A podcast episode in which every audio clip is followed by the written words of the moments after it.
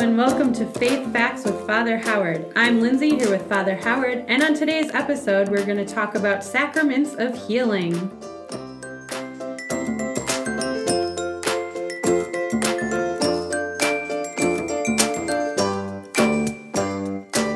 Hey, Lindsay, it's it's good to be with you again, and after a, a holiday weekend and all of that.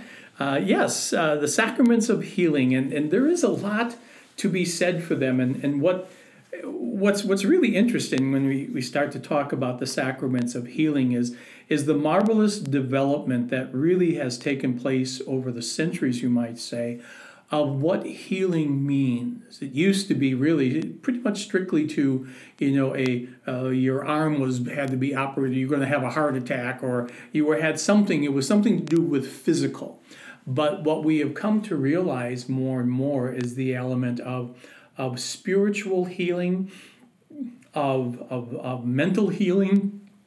Those that there's a lot more that that can be said about healing than just whether or not you know you have to have your arm sewn up or you have to you know have an operation or something like that um, so it, it, it, takes on and so when i think about even some of the how i've celebrated the sacraments of healing uh, it, it really makes a difference into the types of healing that you see and and i have been able to experience with folks who have entered into these uh, times of sacraments one of the things to remember is that when it comes to the, again the sacraments is that we believe these are these are very very important and keys way that people experience God and experience the, the prayer and the and the unity with the church with Jesus also.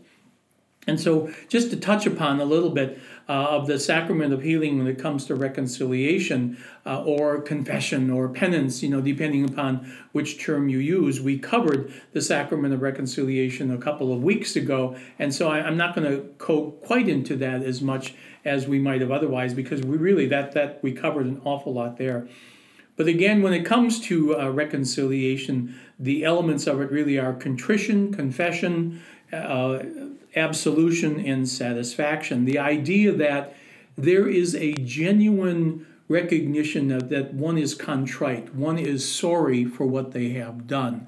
It's it's not somehow like going in and saying, "Well, I'm going to do this because I can just go in and get myself zapped and I'm now all clean and then I can go do it again." You know, that's that's you know, a person has not, I would say, not really celebrated the sacrament as much as it now has been approached as more magical. There has to be a genuine sense of sorrow. You know, that, that the pat you look at and say, wow, you know, I really messed up. Uh, some relationships have been broken there or have been really wounded with self, others, and God. And so I, I know that there is a need for me to really say, I'm sorry. Uh, to be able to say that out loud. You know, um, we can't hurt God, it's not possible. We hurt one another. And, and, and there is an important piece of being able to say it to another human being. You know, the, the, the priest, in a sense, uh, representing Christ, you know, in the sacrament, but also representing humanity, is that you hurt people. In the way past, when it was Christian communities, they would stand up and publicly confess their sins. There's something about that, you know, particularly in small communities where everybody knew your sins anyway. You know, it's not like you were telling them anything new. But to be able to say to somebody out loud or to say it to a community out loud, I really am sorry for having done this. I know that I hurt people. I know that this has affected the whole community or this person's life in particular. And, and I ask for your forgiveness. You know, forgiveness from God, you know, in many ways we're assured if we're genuine, God has promised, you know, I forgive you. But but we also have to address that issue of the forgiveness of the community, of, of how we connect to the community. And then the, the sense of absolution, that the prayer of absolution that says to a human being, as a representative not only of the Lord, but as a representative of the community, I forgive you. I'm not there to rant and rave. I'm not there to pry or to probe. I'm not there to chastise. I am there to say, You are forgiven. And, and sometimes we forget that sometimes clergy forget that too. Um, that that our role is is to forgive and to remind people of forgiveness, and the tremendous tremendous power that that can have when a person who has truly done great harm and, and, and whatever hears another person say to them unconditionally, You're forgiven. And then the, the, the idea of satisfaction that it's not just somehow, you know, a get out of hell free card like in Monopoly game, it, that, that there is the commitment saying, my, I am going to take steps now to change my life. I am going to be deliberate. I am going to be very conscientious. I am going to make choices that really begin now to change my life. And so that whole idea is is that there is that commitment to say I'm going to try to do the very best I can, knowing I may make the mistake again, but I'm going to do the very best I can to truly uh, live differently and to live as you know Jesus would say to the uh, adulterous woman who was caught, you know, go but no longer do this sin. In some ways, we say the same thing. Mm-hmm. Go, but no longer do this sin. It's all about intention. Yeah. If you yeah. intend just to come in and say sorry, but you're gonna go, you know you're gonna go do it again. Well, that doesn't count. But no, it, it just if you're trying to do better. Yeah. yeah, there's no magic here, you know, and that's the thing. You know, sacraments are not about magic. They're about real people, real lives being touched by the real hand of God, and so the intent, you know, what one intends to do and such, you know, makes a huge difference. Uh, so that it takes away that sense of the magic. Mm-hmm. And, and I think that's a terribly important. Sometimes just just a little bit of the about the sacrament too is sometimes we talk about the the seal of confession. The fact is is that that seal, the fact that what is said between you know uh, it's you know which is protected in church law, but it's also protected by by in some ways by civil law because of of, of under you know separation of church and state. Once somebody tells me something, and I really believe it's the gift of the Spirit, unless it's so out there, I mean so out there, is that uh, I don't remember these things. I mean, I think it's the grace of the Spirit, the one we don't remember. But for adults, that's terribly important because uh, many times adults come in, one, they're fearful, they're embarrassed, they're afraid that somehow I am going to look at them differently whenever I see them in public or whatever. And I would say 99 and 9 tenths percent of the time, unless I said it's so out there, I would have no clue what you told me an hour or two ago in that reconciliation room. It just it just doesn't work that way that we remember or try to remember. But the other thing is that we have the obligation, a moral obligation, to to that sense of the seal of confession. It's oftentimes referred to also like sub rosa, which which is really uh, translated as under the rose. There's there was a lot of um, legends as to where that come from came from. That that sense of the um, under the rose was with actually some of the Greek gods. Uh, that uh, there was a myth there that said that Cupid uh, bribed Harpocrates, the god of silence, he bribed Hippocrates with a rose so that he would not reveal the amorous activities of Venus, who certainly wow. lived out her, uh, you know, sure. her legendary, you know. Feats. And all it took was a rose. All it took was a rose. Um, also, what's interesting though is that above confessionals in many older churches, you'll see a rose, and and it speaks of you know the the the bond you know or the I should say the commitment of what is said there stays there even more strongly than what is said in Vegas stays in Vegas. okay? then you have the, you know, and, and not only that is that oftentimes, in, in even in dining room tables, sometimes in areas, uh, it might be in a seminary or it might be in, in a church dining room, and, and sometimes in per- private homes, there is a rose that somehow uh, was either in the ceiling or on a light fixture, or whatever. That idea that that are in a, over a dining room table that the idea being that anything spoken around that table in the sanctity of a family stayed there. Huh. Stayed there. Interesting. I feel but, like I need to go to my parents' house and look at their well, light fixture. And you never know because yeah. a lot of times I have done that at times, and and particularly in older older homes, and sometimes in like I said in rectories, older older rectories where that rose would be placed. And again, look for it at times if you go into an old church. Not so much the new ones, but in the old ones. there may very well be a rose over top the area where the reconciliation room is. Again, sub rosa, under the rose, the idea that what is said there stays there, and there is a sacred duty to make sure. And, and the church takes that very seriously that if there is an accusation, in fact, I remember even in in um, in our preaching courses and, and when we were doing sacramental work, our professors, you know, told us very clearly, do not refer ever to the confessional. Mm-hmm. Just do not refer to it. He said, you know, you could be talking about something somebody told for you. It's not like there's that many original sins out there. he said you could be talking about something somebody reflected with you 40 years ago, but somebody in that pew will identify themselves with it. Mm. And he said, just don't even go there. Don't even go there. So it's, and that's been, you know, really a, a wise thing because when there have been instances, whether in our own diocese or others, is that the bishop takes that very seriously, and generally those things can end up going to Rome. Because that, I mean, that is how serious, you know, revealing possibly what was said in the confessional is taken. You simply do not tell. And, and uh, I would say the vast majority really do experience a tremendous, tremendous sense of healing. Um, spiritual healing. Can, mm-hmm. and, and that spiritual healing can lead to physical healing. I, I, think we we begin to see the connectedness, and that, that leads into the sacrament, you might say, of, of, of anointing. Um, spiritual healing and, and, and physical healing are oftentimes connected. Uh, that certainly was the case where they saw when a person was physically sick that somehow it was connected to sin. And, and thank goodness we've, we've really moved away from that. Although there are those people who still believe that you know they ended up cancer, it's because of some terrible sin, and saying no, no, there is no connection there with that.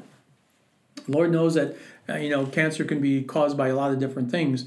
Generally, uh, just committing a sin is not you know God's way of punishing us. I, you know the sacrament doesn't even speak of that.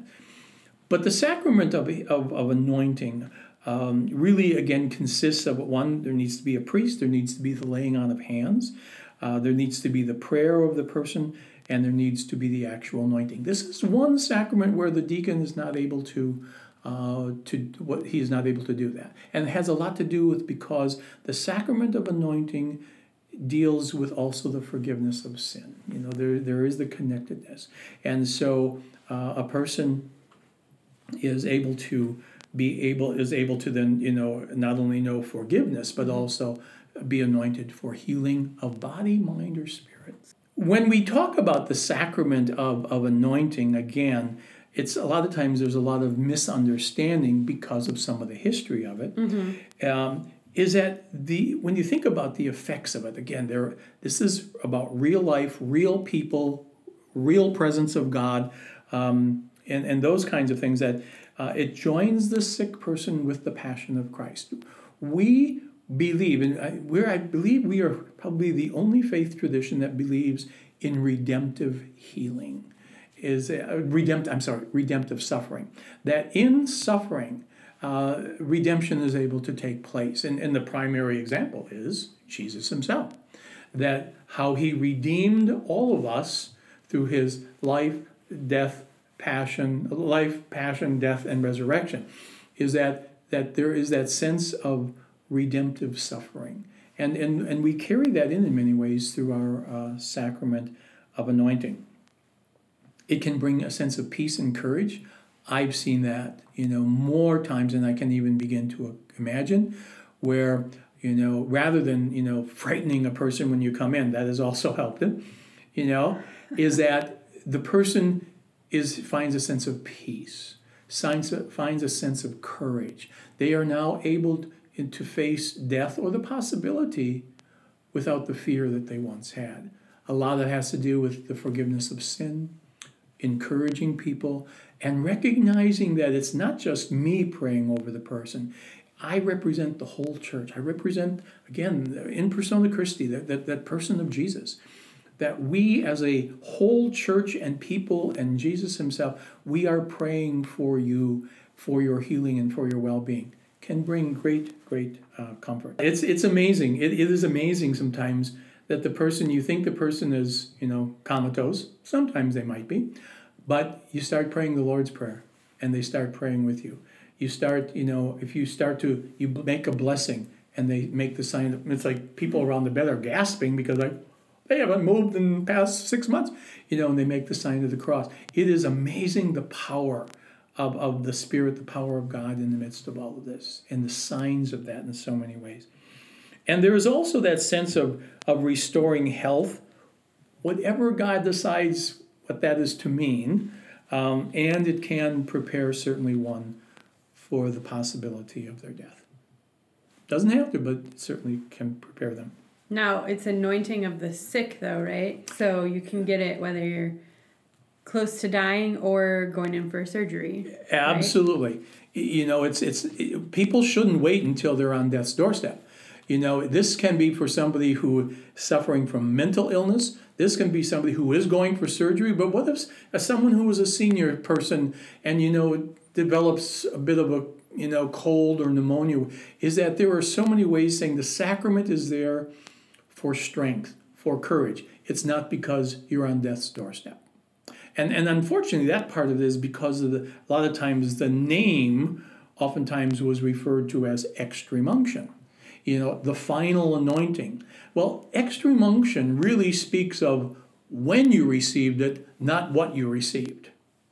You know, that idea of you were to be right on death's doorstep. And, and, and part of the history of that is, is that the penances, going back into the early Christianity, the penances were so severe they could last up to decades that you wanted to die. You wanted to make sure that if you were being anointed, you were not going to survive because if you did, you had to go through the penance.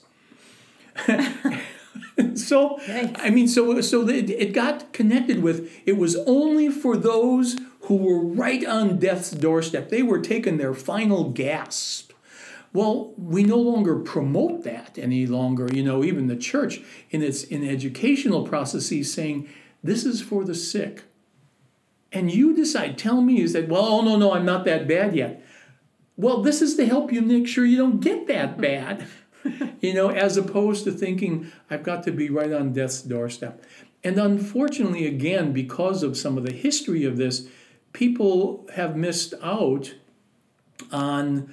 Um, have missed out on the grace of the sacrament. In fact, even when people will call sometimes saying, I, I would like my mom or my dad anointed, but they're not real bad yet, mm-hmm. you know. And what happens is that we never know when God decides, you know, a person's time is up. Is that they say no, come like in a day or two or three, and that night they die. And saying, you know, so I've generally made it a rule of thumb: you call me, I'm going to be there. And if you tell me, you know, wait till tomorrow, mm, I'm still probably going to be there, because it's, it's, it's the grace of the sacrament and, and, and it's for the living. You know, it's interesting how there are those oftentimes, and, and it's the emotion, it's the grief. And people, you know, will I will be called, particularly in hospitals or or hospices or wherever, and the person has already died, saying, Father, we, we they want the anointing. And boy, it's really tough to help, you know, a person understand. And that's not the time for a theological, you know, right. dissertation here and saying the sacraments for the living, once they've deceased, you don't anoint a dead body. God's already taken care of the circumstances now.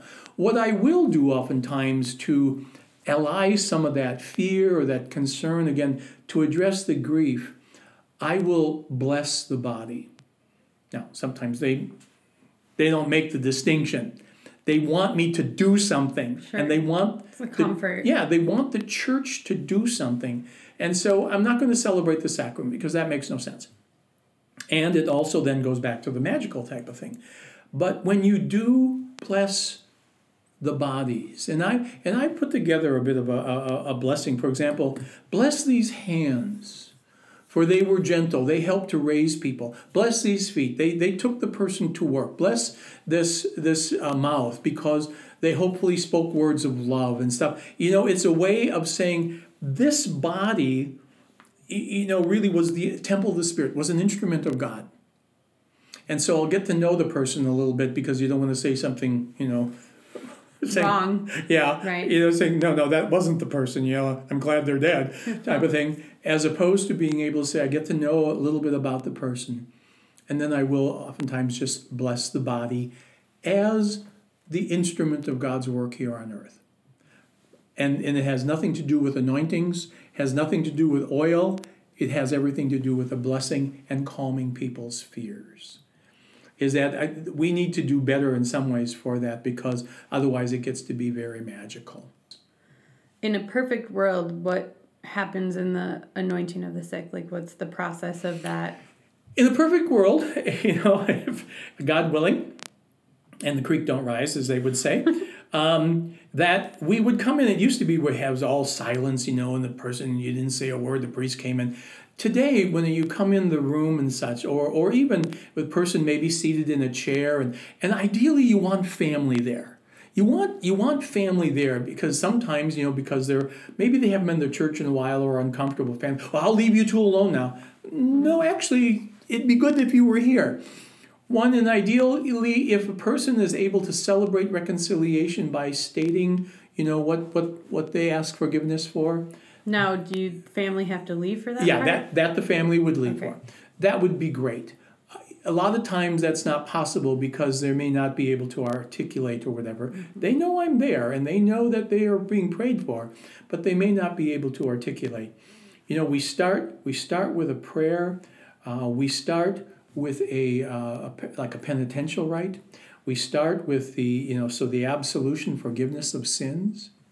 Then we move into the a scripture that speaks of, you know, uh, Jesus talks about healing, talks about that he's walking with. So there are a number of scripture. You have a, a piece of scripture. Then there is like a penitential rite. Um, then I lay my hands on a person and pray over them silently, asking that the grace and the power of the Spirit come upon them. And then after that, I would anoint them with oil. Uh, through this holy anointing, may the Lord in His love and mercy help you through the grace and the power of the sacrament.